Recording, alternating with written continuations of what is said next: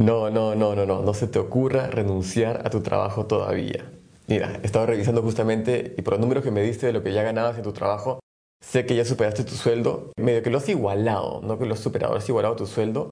pero la razón para renunciar, más allá de que yo sé que no quieres trabajar más ahí y todo, lo que te va a pasar es que no vas a tener absolutamente nada que hacer durante todo el día, porque tu equipo está creciendo, pero tu equipo el 99% es part-time, te vas a dar cuenta que estás en la mañana, no tienes nada que hacer, a la hora del almuerzo, de repente una presentación, en la tarde nada, y te vas a dar cuenta que pudiste seguir trabajando y pudiste seguir teniendo un doble ingreso.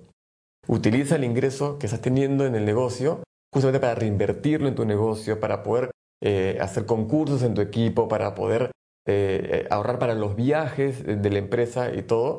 Y, por supuesto para también amplificar tu estilo de vida. Pero uno tiene que renunciar cuando ya el negocio se lo exige. Eh, yo cometí el error de renunciar prematuramente y no estuvo bueno porque, bueno, en mi caso yo no estaba ganando plata,